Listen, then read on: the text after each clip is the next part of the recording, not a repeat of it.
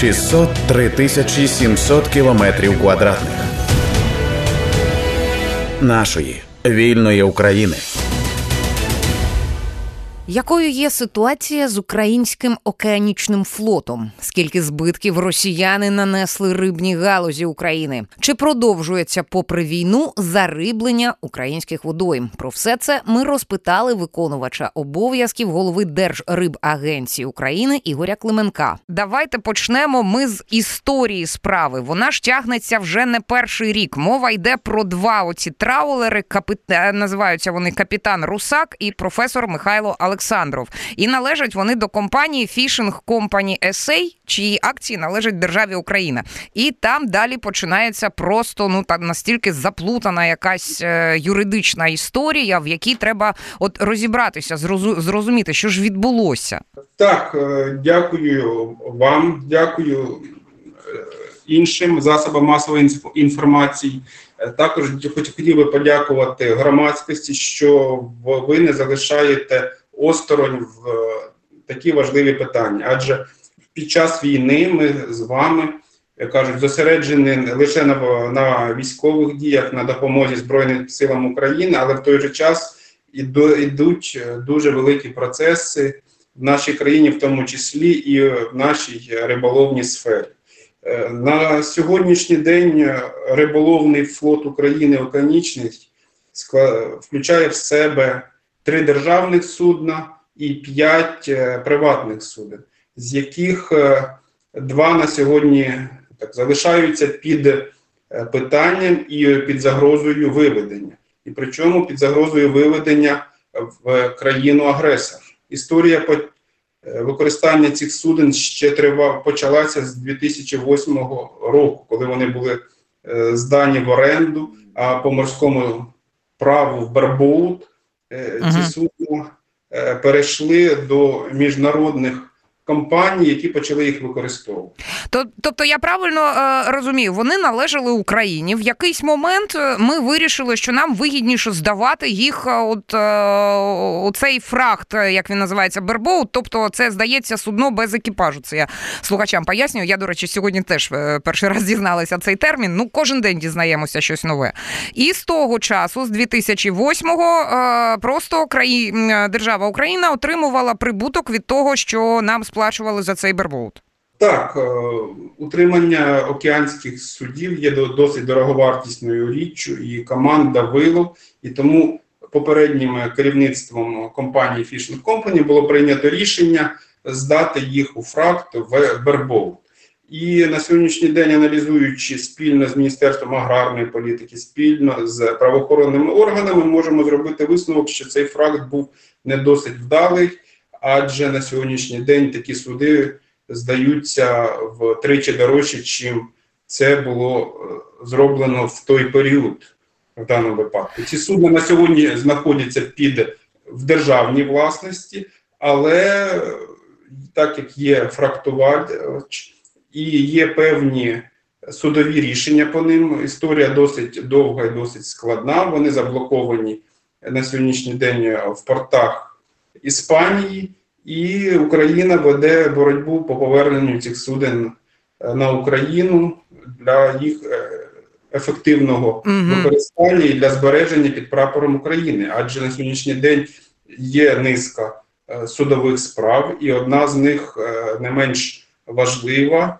і для України принципова, адже арешт на ці судна по міжнародному праву наклав VAB банк який належить до Російської Федерації, що також загрожує виведенню цих суден до Російської Федерації. От до цього внешекономбанка ми ще дійдемо, тому що там в мене, коли я е, ну е, колупалася в деталях цієї справи, виникла ціла низка питань, е, яка вже вже цих кораблів навіть і не стосується. Але зараз цими з цими саме з двома траулерами хочу розібратися. Дивіться, є ж ви, ви згадували, що фрахт цей який е, компанія е, здійсни, е, здійснила, так віддала їх в оренду, так би мовити, ці кораблі. Він виявився не дуже вдалим. Там із ціною є питання, так але зараз судові справи в Україні. є е, від е, колишнього керівника цієї фішинг компані пана Михайла Германа. І от коли я побачила, е, куди він їх подає, е, ну я дуже здивувалася. Е, тобто, це е, 13 однотипних позовів до восьми судів міста Києва та Київської області. Столичні суди сказали, це не наша компетенція. Відправили пана Германа. А от Ірпінський міський суд відкрив справу, де Ірпінь. Де риболовні траулери? От поясніть, я в мене в мене якось це в голові не вкладається. Ну, дивіться, з метою збереження човнів е, під е, прапором України в державній власності, рішенням е, керівництва, тобто і моїм Держрибагентства і Міністерства аграрної політики, там спільне рішення керівника міністра і керівника було прийнято таке рішення звільнити е, пана Михайла Германа і е, поставити нового керівника, який, якому стоїть завдання якраз і повернути ці судна на Україну. Пан Михайло Герман е, вважає ці рішення неправомірними, тому вдався до такого трюку чи до таких рішень подав, подавати в будь-які суди. Може, хтось погодиться відкрити таку справу, так? Ну і бачимо, що хтось погодився. Але ж ми маємо з вами розуміти, що українське право каже, що він має подавати лише, лише в один відповідний суд, один позов, і він не має права зловживати судовою системою України. Але, на жаль, е, так, 13 однотипних позовів, 8 судів. Е, В два так вам ще добавлю до цього всього. Це було ще в два заходи, тому що по- Мгм. по першому заходу йому всі відмовили. По-другому, на жаль, один суд все-таки прийняв рішення. Окремо хочу подякувати е, за принциповість київським судам, керівникам е, судів міста Києва, адже розуміючи, що підстав для розгляду таких справ у них не було, і дійсно це відповідає закону. Вони відмовляли в цих позовах. Пане пане Ігоре, дивіться, е, знаємо, що 24 листопада, ну тобто зовсім нещодавно, цей Ірпінський міський суд мав е, проводити засідання у цій справі. Е, Було це засідання, не було. Ну, з огляду на нашу енергетику, зараз зрозуміло, що могло не бути. А з іншого боку, з е, інших причин могло не бути. Чи вони там щось вирішили, чи не вирішили? На якому е, етапі справа зараз? Ну, Ми якраз е, в зв'язку із е, відсутністю електроенергії 24 числа в Ірпінському суді, наскільки я розумію, також е, не було електроенергії, тому ми з вами чекаємо подальшого рішення судді і Ірпінського суду. Ми сподіваємось, що він чітко і досконало вивчить всі аспекти справи і все-таки прийме рішення в межах чинного законодавства, яке буде відповідати інтересам держави України. А ще ж ми не зауважили от окремий момент, просто щоб наші е, слухачі е, якомога більше от е, боків цієї е, картини вели- величенької уявляли собі. Е, от Михайло Герман він е, здав ці два кораблі у цей Бербоут Фрахт. Е, Якійсь офшорній компанії, і при цьому є підозри, що за е, нею стоять е, саме якісь росіяни, так?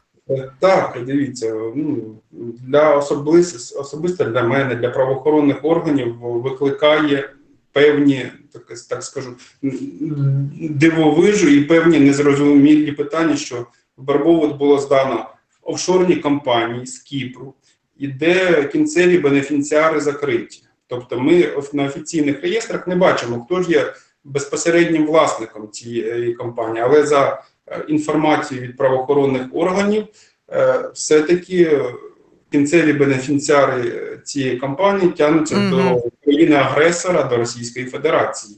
І окрім, цього, що попереднє керівництво і фрактувателі вони з- зареєстрували ці два судна в російських реєстрах, що також викликає е, подив, що вони зареєстровані в російських реєстрах, не в українських, не в іноземних, не в лондонських, а саме в російських. І те, що це також є однією із е, джерел махінації, тому що Мгм. ми розуміємо, що з цих реєстрів вони можуть потім зникнути і перейти до якогось іншого власника. Ну тут е, за цієї справи можна е, сказати так: Ірпінський суд. Агов, друзі, уважніше, подиві, подивіться, що ви там розглядаєте.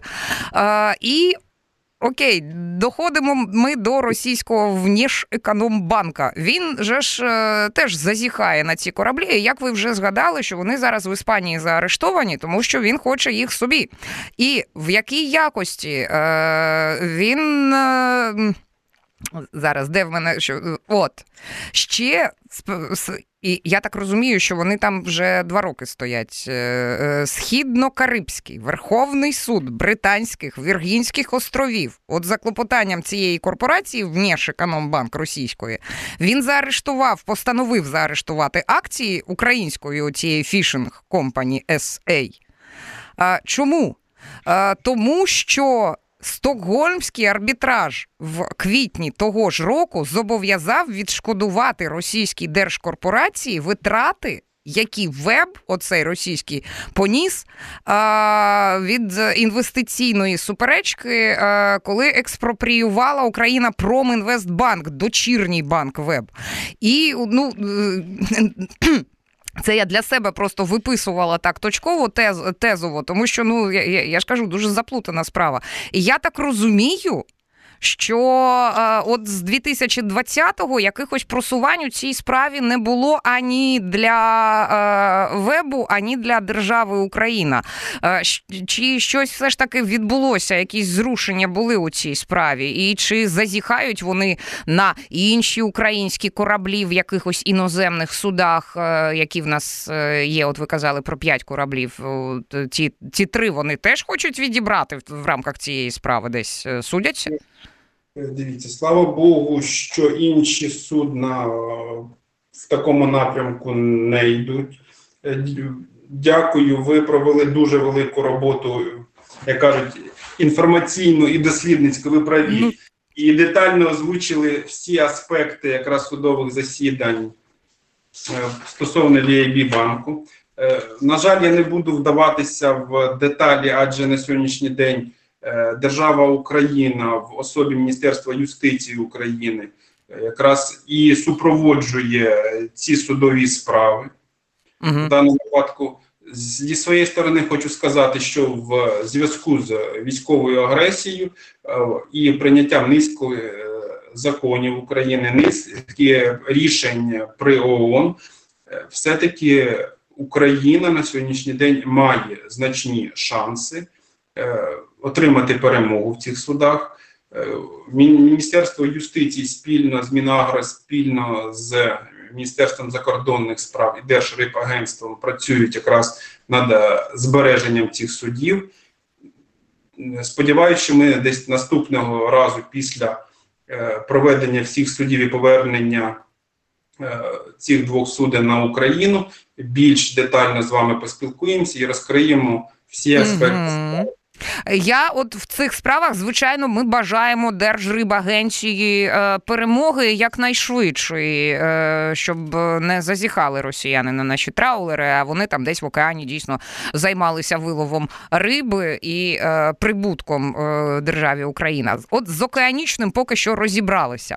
Давайте про справи поточні, поки що в нас є ще ефірний час. Так, от зокрема. Що з морським виловом? Я ж правильно розумію, що через е, російське вторгнення, через оцей загарбницький чорноморський флот російський, е, його ж фактично немає. Де ці риболовецькі кораблі? Яких збитків наша держава через відсутність вилову зазнає? Е, Дякую. Це дійсно болюче, нагальне питання. З 24 лютого, після вторгнення Російської Федерації на територію України, Україна втратила повністю Азовське море.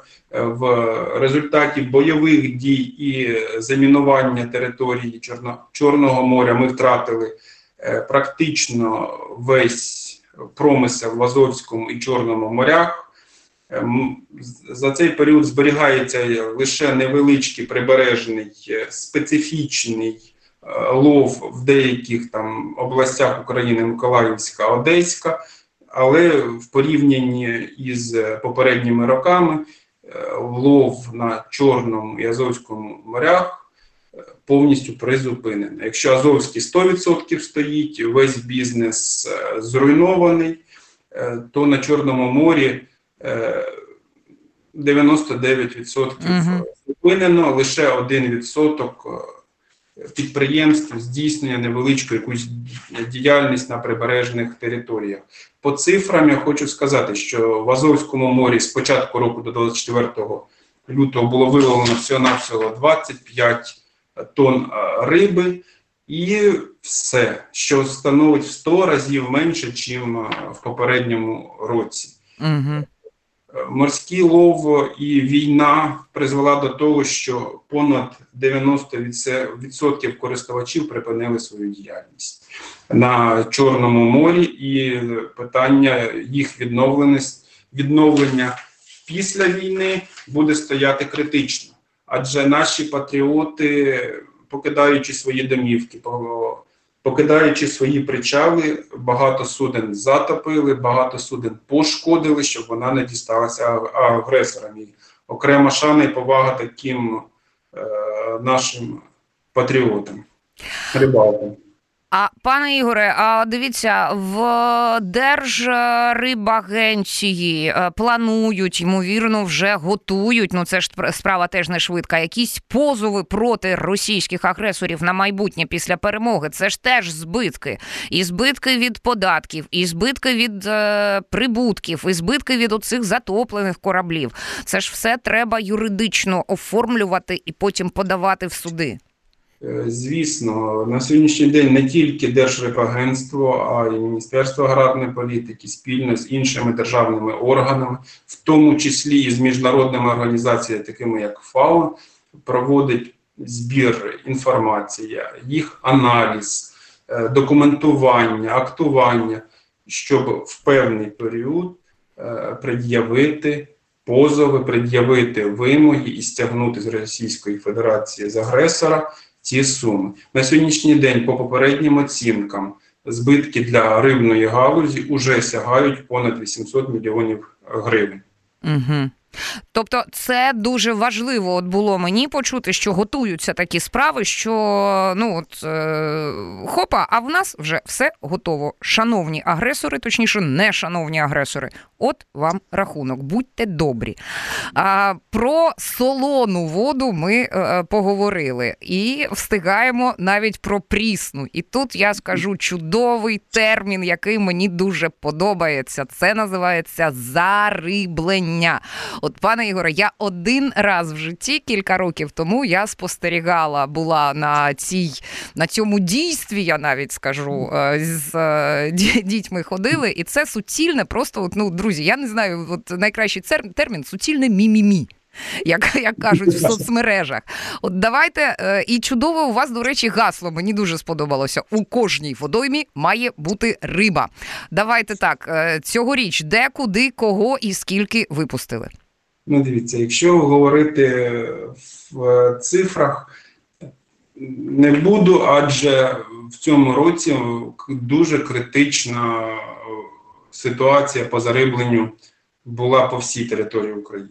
Адже велика кількість наших господарств, е, які займалися розведенням, вирощуванням е, малька, особливо державних, наших два велетня, два херсонських риборозплідника, були під окупацією. І, на жаль, вони не змогли ефективно відпрацювати це. Мгм. Але наші е, державні, такі як в нас є чудові Іркліївський риборозплідник. У нас є чудовий е, риборозплідник е, в Чернівецькій області в Лопушному. Завдяки їм, завдяки нашим патріотам, суб'єктам господарювання, які роз- займаються розведенням племінної риби малькам, е, територія України, яка була підконтрольна, все-таки зарибилася. І зарибилася досить е, суттєво. В цьому році е, вперше мальок форелі річкової був заселений в річки Закарпаття Івано-Франківської області. До цього ми заселяли тільки Чернівецьку область. Е, завдяки нашим господарникам максимальний ефект, максимальне зариблення відбулося у Вінницькій області, Одеській областях. Тому сподіваюся, завдяки цій роботі ми з вами наступний рік все-таки будемо з рибою. В кожній водоймі буде риба. Але в нас хочу наголосити, стане критичною ситуація по східній Україні, адже після звільнення ми повинні провести величезну роботу по відновленню ресурсів. Адже доходить у нас інформація, що на цих територіях нещадно, безконтрольно е, виловлюється риба, і відновлення цих водних об'єктів е, буде для нас пріоритетним після звільнення. Угу. А ще ж давайте не забувати, що ну вилов безконтрольний, е, що що там відбувається, це одна справа. А псування екології через все те, що ну ті ж самі нафтосховища, які е, росіяни розбомбили, все це злетіло в повітря, потрапило у річки. Це ж те, також шкодить е, в екосистемі, і рибі також. Це надзвичайно важливе важлива так і екологічна катастрофа, яка вже є на цих територіях, яка є не тільки на водоймах Східної України, а яка є вже на водоймах Азовського моря, Чорного моря. Загибель тих самих е, дельфінів, велика загибель е, риби в місцях, де йдуть бойові дії. Е, шкода цій рибі від розірвавшихся снарядів, які наука до, до цих пір детально ще не вивчувала. Тому ми з вами підходимо до зовсім іншої науки, яка буде після війни, як війна впливає на нашу рибу, на водні біоресурси. Адже ми вивчали шкоду для е, водних біоресурсів ці всі роки трошки з іншого ракурсу. А коли в мирний час. А от війна якраз вимовлює нас е, міняти погляди і оцінювати зовсім по-іншому. Ну як як відновлювати рибні ресурси після війни, пане Ігоре? А можна я просто, от як людина, поцікавлюся? Оце зариблення. Як обирають, кого куди можна випускати? Ну туди форельку річну, туди товстолоба, там десь амура. Е, за яким принципом? Кому що подобається е, місцевим рибалкам? Ну певно ж не так. Е, ні, певно, не так. Е, риба заселяється якраз туди, де від неї буде максимальний ефект, і де їй буде краще жити, де вона буде е, розвиватися, рости. Якщо ми кажемо про Закарпаття, там холодна вода, там проточна вода. Ці умови найкращі для річкової форелі. І ми заробляємо не промисловими видами, а хочу сказати, аборигенними видами, тому що не можна заробляти е, видами інвазивними. Тому, наприклад, в Закарпатті, Івано-Франків, Чернівецька в наших річках ми заробляємо форель.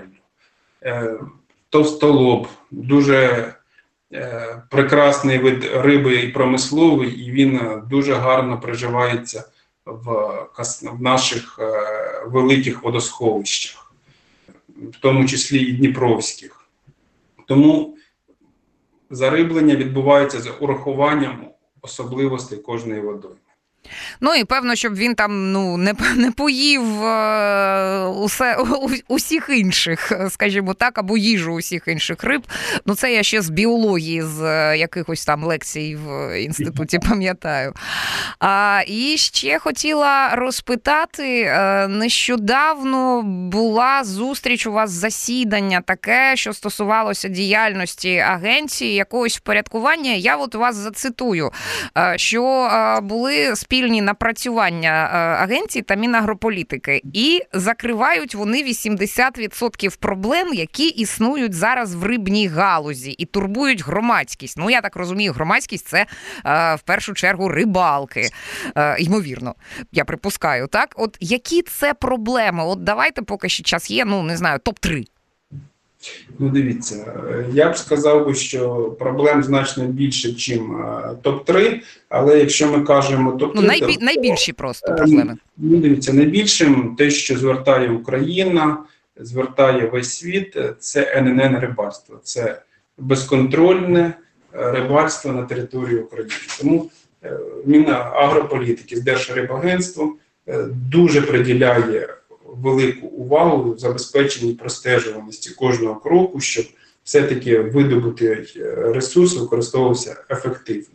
Друга величезна проблема, яку на сьогоднішній день вирішує ми спільно з Міністерством аграрної політики, це рівний розподіл і доступ до ресурсу е, кожній людині. Адже ситуація, яка склалась в попередні роки в попередньому законодавстві, е, привела в деяких е, ситуаціях, що новому бізнесу дуже важко було зайти в риболовецьку галузь. На сьогоднішній день е, розпочато тотальне реформування рибної галузі. Уже на сьогоднішній день е, два законопроекти е, знаходяться в Верховній Раді України і сподіваюся, вони будуть проголосовані. Е, Просто уявіть, 10 років не змінювалося законодавство в рибній галузі. На сьогоднішній день воно йде тотально. Два вже в Верховній Раді. Ще два законопроекти готуються.